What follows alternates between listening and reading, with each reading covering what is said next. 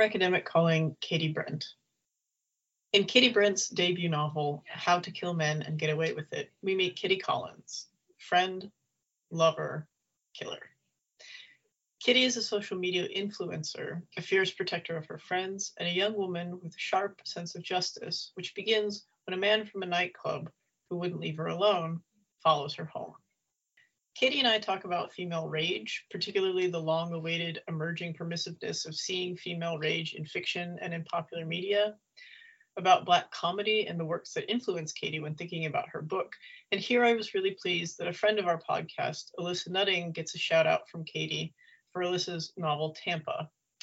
And Katy and I also talk about the complexities of female friendships, and we try very hard not to spoil anything. Hopefully, our great lengths of talking around things will encourage you to pick up a copy. Fans of a certain Villanelle from Killing Eve, or fans of the Emerald Fennell film Promising Young Woman, or of Oyinkan Braithwaite's novel My Sister the Serial Killer will all enjoy Katy's debut. Currently, How to Kill Men and Get Away with It is available only in ebook. We anticipate its paperback release in spring 2023 from our friends at Harper 360. So, today on the podcast, I would like to welcome Katy Brent, who is the author of How to Kill Men and Get Away with It, which is probably one of my favorite book titles um, that I have ever come across in a very long time. So, Katy, welcome. Thank you so much for joining us. Hi, no problem at all. Lovely to be here. So, I guess first things first, um, to sort of situate our listeners, I was wondering if you could tell us a little bit about How to Kill Men and what your inspiration was for um, both writing the book as a whole, the plot, and in particular its protagonist, um, Kitty Collins, who is an Instagram influencer and just a wonderful wonderful vengeance machine for for the cause of women. So I wonder if we could start there. Yeah, I mean, I have always been sort of um, really interested in the more morally grey characters um, in in literature, and even sort of, I guess, morally pitch black characters as well. Have always been, I've always found them a lot more interesting than you know the the, the others. so I think for me, it was I wanted to write something that possibly made people feel a bit uncomfortable.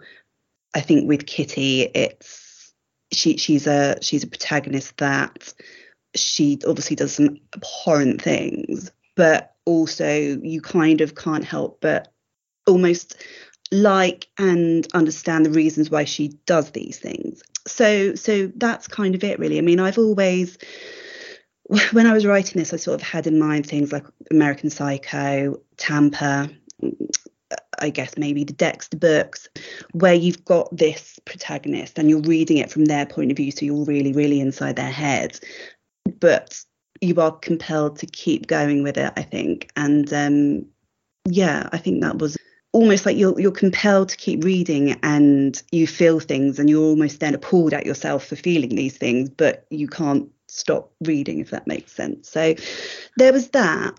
And I guess into inspiration, I mean, gosh, it was. I, I remember we've got a, a, a, series over here, which is like a reality series. I guess it's sort of the, almost like a kind of selling sunset, the hills type of reality show. So it's called Made in Chelsea, and it's about these very privileged, very rich um, young people who have this completely affluent life, and they sort of I mean, I'm not a huge, huge watcher of the show.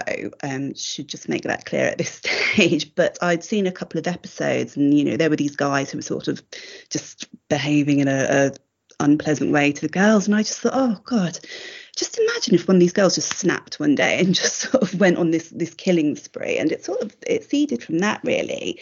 And I had kind of this idea of almost like a, a stabby Sex in the City. So you've got you know this idea of female friendship and you know, sort of maybe one of these these these women going out and um, getting vengeance for for their friends who are treated badly. I think there's there's such a trope in in fiction overall um, mediums really where you know if a girl a woman is treated badly by a man you've got this oh i'm going to go and cry into a glass of wine with my girlfriends and you know and it was kind of taking that and, and just making it a bit more angry i guess yeah one of the things that happens a lot to, to sort of give away part of the plot is that a lot of men die in this book thanks to thanks to kitty. And it was for me one of the things that i really liked about your novel was this exploration of female rage because of sort of a society's propensity towards violence against women. We live in a culture and society where women are still unable to go for a run without being um, harassed or walk down the street um, or do much of anything without being harassed or kidnapped or murdered and having awful things happen to them.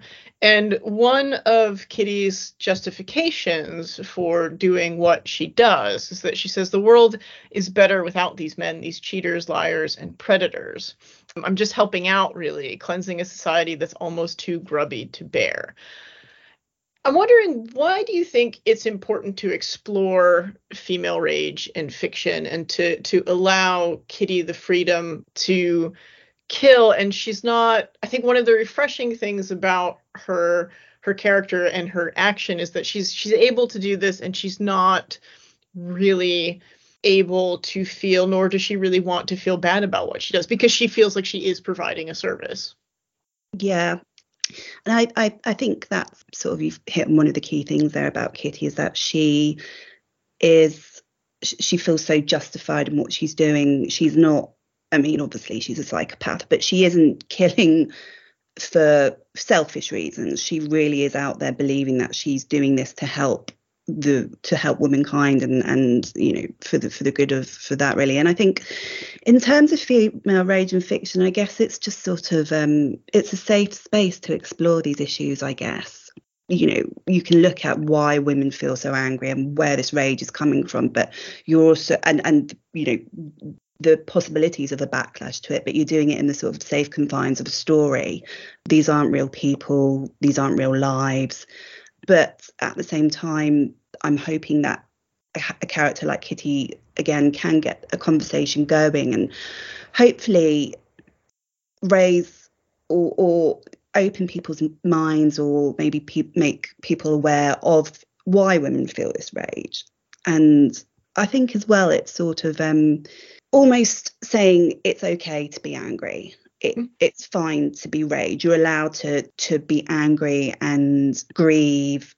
I think in fiction there's almost this kind of, and in society as well, there's this this sort of idea that a scorned woman almost has to turn the other cheek and and walk away and you know be the better person. And actually, rage and anger they're they're normal human emotions, and it, it's fine to have those, and it's fine to be a woman and have ugly emotions, and and that's okay you can be angry and loud and make noise about injustice and that because that's what creates change um, mm-hmm. ultimately mm. so i think as well there seems to be um almost there's there's quite a shift i think in recent years of of this kind of idea of an angry woman a vigilante woman almost in in um, a lot of forms of, of media and i I think it's good, as I say, it, it creates change and it's moved on so much from even sort of 20, 30 years ago when a sort of female protagonist was not allowed to be this angry. So yeah, I think it's good. It's it's that voice. I think that obviously it, it, it's not meant to be taken literally um, in any way. This this book, but it, it's yeah, it's that voice, and I think it does need to be. It's almost like it's sort of a global thing. It's become. I mean, you mentioned that um, women not being able to go out for a run. I know you've had um, quite a few big cases over in the States. We've had a couple over here sort of in the last um, 18 months that have really caused this huge wave of just anger and rage from women that hasn't been seen for a long time. And it's i think it's important because it's almost like women are saying we've had enough. We've really had enough. And you know that needs to keep that that needs to keep going. Obviously we should be able to go for a walk or a run and not be murdered yeah, and get home. Yeah.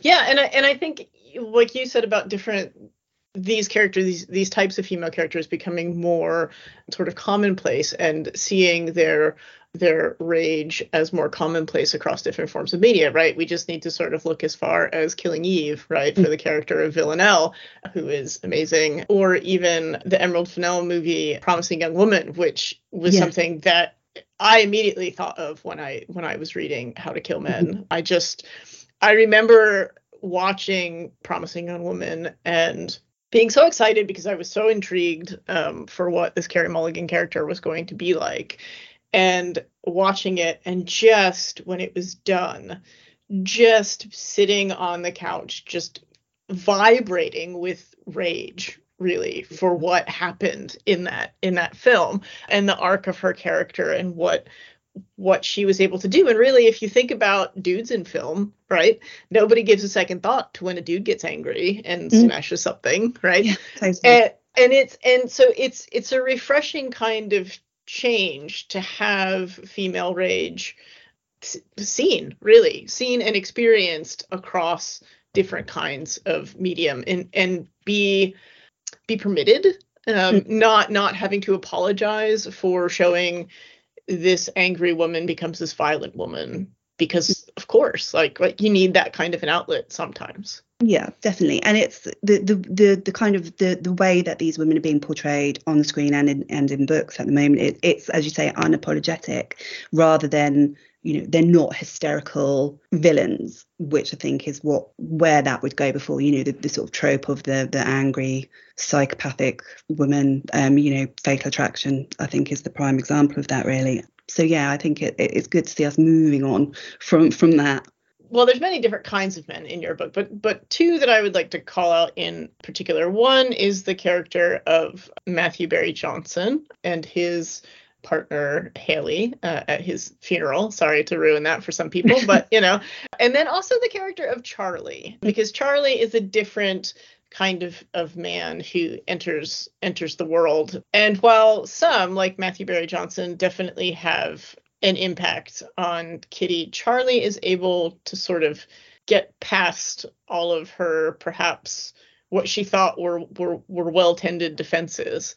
Um, mm. So I'm hmm. wondering if you could talk about these two types of men a little bit. Yeah. Okay. So well, for me, Charlie was he's obviously an interesting character in there, and with him, I wanted to sort of just push back on the trope of a the thing with my book is that it, it, does sort of jumble up a lot of genres. So it, there is a the idea of you know romantic comedy, women's fiction, chick lit, if you like, sort of in there. And what I wanted to do was twist the idea of the the trope that the female main character changes herself for the love interest because that doesn't happen. She tries to, but ultimately it doesn't. And um, for me, I think that is you know quite an important statement to make. I mean i have a daughter. She's only nine at the moment but i don't want her sort of growing up. And i think sort of when i was younger and we sort of in the 90s and the early noughties and we had the sort of rom-com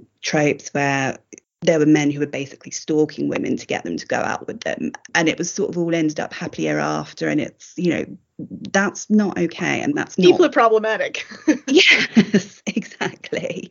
So you know i wanted to have this strong character who she obviously she, she goes through moments where she's not quite so strong but ultimately she doesn't change herself for this man. And if anything he probably molds more into her world i would say although not completely because uh, that not the murderous part yeah yeah.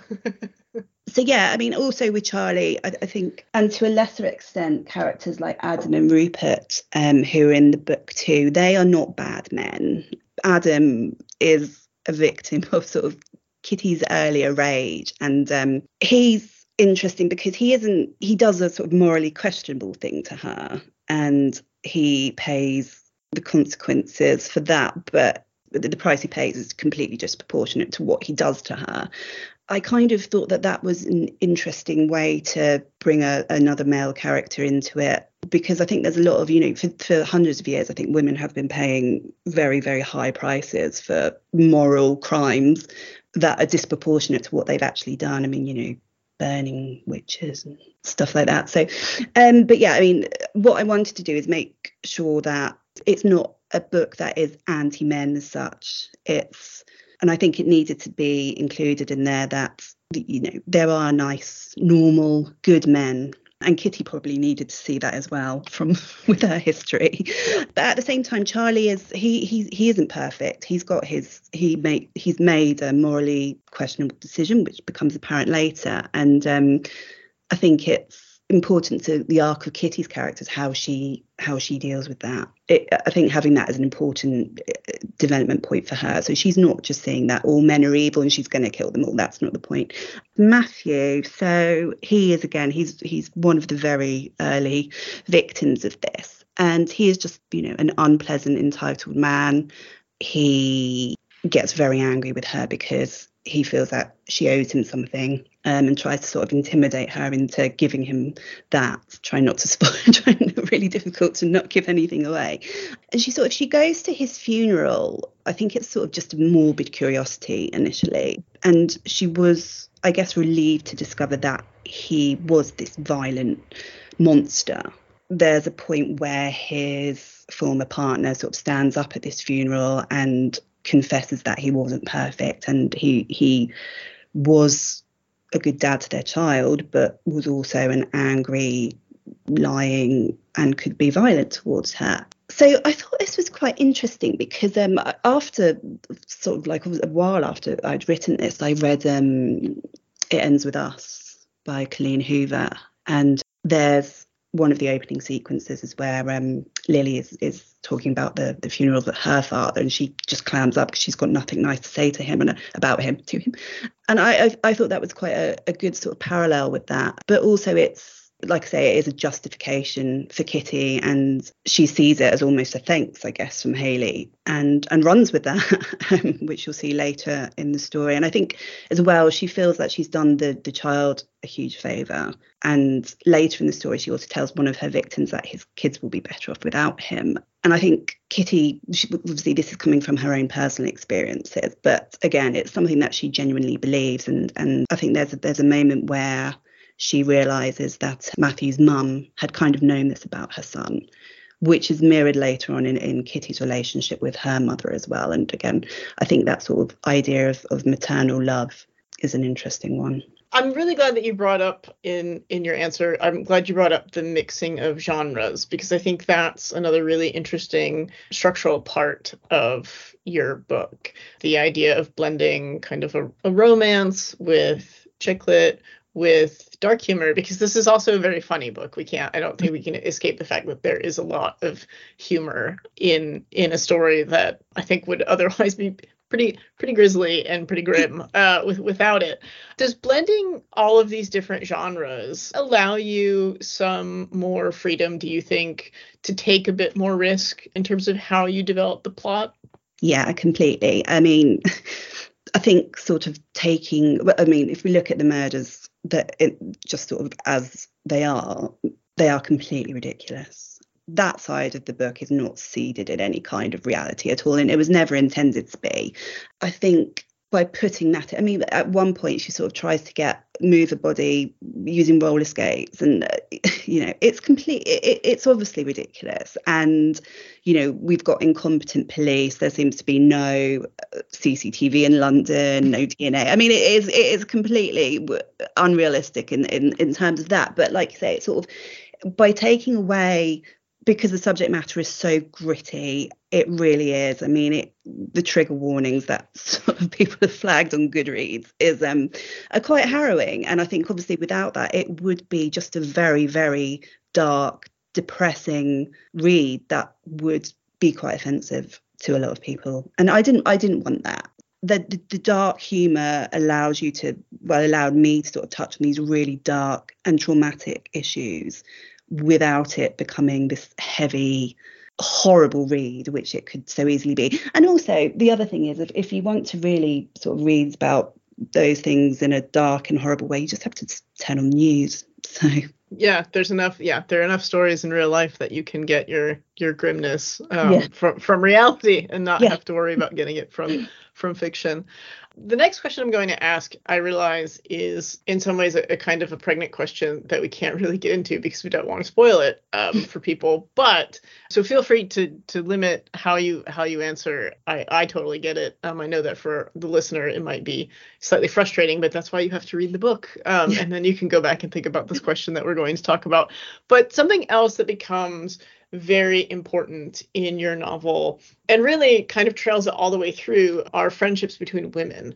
They are um, integral to Kitty's social network, but also to her sort of created family, um, since her biological family is is not the greatest. But friendships between women are important, and they become entangled and they become messy. We have this dynamic on the one hand in this in this book of sort of um, a binary between women and men. And for certain kinds of certain kinds of men create problems in this book and, and are problems to be solved. But women are and relationships between women are very important and very strong but also are not without trouble. Um, yeah. so why was that also something that felt important to bring into the mix of this book? I think there's um, female friendships and, and friendships between women and groups of women are so complex and so multi-layered and i wanted to bring that across. Like you say kitty hasn't her fact she hasn't got any family around her so these these tall Maisie and Hen who are her sort of her core friends are her family the family that she's chosen. They're the people she gets her her support from her emotional support. She is very protective of them and she wants to save them, which, oh God, yeah, this, this is difficult to talk around, isn't it? Um, so I, I wanted to. I mean, like I say, I was I've been fascinated with the portrayal of female friendships on screen, particularly on screen, um, for a long time. And I grew up in the Sex and the City generation. And what I have found is that there was this sort of portrayal that these friendships and these relationships are really important, but like you say, they are problematic. And I think what I wanted to do with this was try and still have that almost that ingrained sense that women are still pitted against each other, um, even in friendships. And even to someone like Kitty, who, you know, is sort of like the uber feminist, I guess, but she judges people by the number of social media followers they've got. There's a group of girls who she calls the extras who don't quite match up to her ideas of who her friends can be. And it's, I think it's that an internal struggle that women have. And even though we're aware of it, we're so aware of it, but I think it's so ingrained in society that it's really difficult to get yourself out of that mindset sometimes. So I think it shows how much work needs to be done on that because someone like Kitty who is is going out and avenging the wrongs that have been done against women it still has this sense that she's in competition with other women in other ways so that was was something as well and you know the idea of jealousy. Um oh this it is really hard to talk it is it is it's hard it is it's hard yeah. but also sort of you know she she wants to make sure that her friends boyfriends are, are good enough for them. One of the early characters has basically ghosted her friend and she's gone out to get an apology which you know goes wrong to me it was that like it, the dichotomy almost i guess between this real strong sense of sisterhood and the close bond between female friends but also the sense that we, we still i guess lot, not all of us but you know there is that sense that we are still in competition with each other as well i was quite surprised at what happened at the very end. That was not, it wasn't what I was expecting, but it also made me look back to just kind of how how relationships work themselves out in terms of what Kitty's kind of larger project of the novel became and and trying to think about sort of how her how her personal relationships were built and fostered and connected. And it was just a really interesting tension, I think, um, because you have sort of you have you have big blood spattering moments in this in this book that are sort of their um, severity is kind of is kind of cut through with humor dark humor, but still humor. Um, it- it's still funny, sort of how these murders are committed and what what happens um, in in some of the cleaning up from them. But there's also then on the flip side where you would expect where you would expect i guess close knit community and and bonding. It is just very very riven with tension. And that was a very interesting way i think to, to go about kind of uniting kind of the, the two the two big parts of her character right? This this avenging angel i guess and and this young woman who has a network primarily of women around um, supporting her and how how the balance is is or is not struck i guess between between those two things. Oh god it's so hard to talk about it without ruining it. It didn't go the way i was originally intending it to go. Interest that's interesting that's interesting. Um, it was going to be probably more what i guess people would be expecting. Okay. But i then sort of thought, you know, I, I'd almost I'd, I'd gone back and I'd seen, oh god, this is so hard, um, this this sort of bubbling tension that Mhm. had sort of almost come through without me even intending it. Really, okay it sort of made sense to go down that. where it went yeah Yeah. really interesting. Um and now everyone has to read the book to find out what we're very very, trying hard very hard not to talk about. Yes uh talking all the way around. So i just have um one more question for you and it's a question that we ask all of our first time guests on our podcast.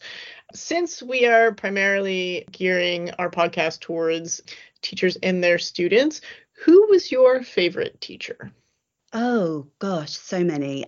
I uh, I I was just a nauseatingly teacher's pet um, student sort of throughout everything. I mean, even now I, I'm I'm sort of halfway through doing an MA, and um, I just yeah, I, I, all of my teachers have have been my favourite, just for different reasons, just for where I am at different stages of life, I guess. But I did have a level English teacher who so that would be I don't know what it is for you guys over there. It's sort of 16 to 18, um, that level of education. So Okay, it's so high school yeah high yeah, school, yeah, Sen- sen- seniors. 17 18 would be yeah seniors yeah Okay, yeah, so, so probably that sort of age group. And I had a, an English literature teacher who was just fantastic, and um, yeah, just really was was very got me talking and thinking, and was very encouraging for us to think off curriculum as well. Which is yeah, it's sort of you know I want to keep learning um, because of